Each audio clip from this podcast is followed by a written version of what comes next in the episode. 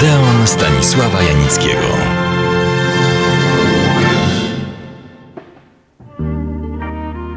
Dzisiaj drugi odcinek mojej wieloodcinkowej opowieści o George'u Cukorze, jednym z najlepszych pod wieloma względami, najbardziej cenionych, klasycznych reżyserów heroicznego okresu tej wielkiej fabryki snów, jaką był Hollywood. W tej opowieści pomogły mi wywiady, jakie przeprowadził Zbigniew Rogowski z legendarnymi bohaterami tego, przed laty, najpotężniejszego ośrodka świata kina. Hollywood nadal jest potężnym centrum, ale wielu mu wyrosło konkurentów, jakościowo i ilościowo. Jego legenda jednak nadal trwa, fascynuje, a nieraz budzi zazdrość lub tęsknotę. W takim to Hollywoodzie żył i całe życie pracował George Cukor. Uważany był za najlepszego reżysera kobiet, bo też grały w jego filmach najlepsze i najpopularniejsze aktorki, od Grety Garbo po Marilyn Monroe. George Cukor protestował przeciwko nazywaniu go reżyserem kobiet, wszak w jego filmach występowali z powodzeniem i sukcesem także aktorzy, od Johna Barrymore poprzez Jimmy Stewarta po Yves Montanda. Tak czy inaczej, posłuchajmy opinii fachowca, bo są one, jestem przekonany, całkowicie aktualne i dziś. A ponieważ zainteresowanie aktorkami, aktorami było, jest i będzie zawsze atrakcyjnym tematem, przystępuję do rzeczy. Co jest najważniejsze w pracy z aktorkami? Jednocześnie będzie mowa i o aktorkach. Mówi mistrz George Cukor. Czy aktorki są bardziej kapryśne od aktorów? Mam w zanadrzu sprawdzone sposoby, żeby aktorki pobudzić do bezkolizyjnej współpracy.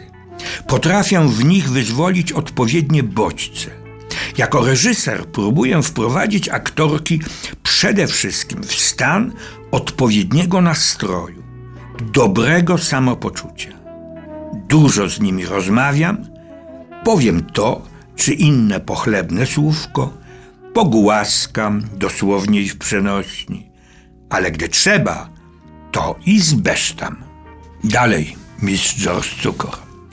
Reżyser potrafi być wielkim gburem. Aktorki, aktorzy w ogóle stają się wylęknieni, zastraszeni, wytrąceni z równowagi.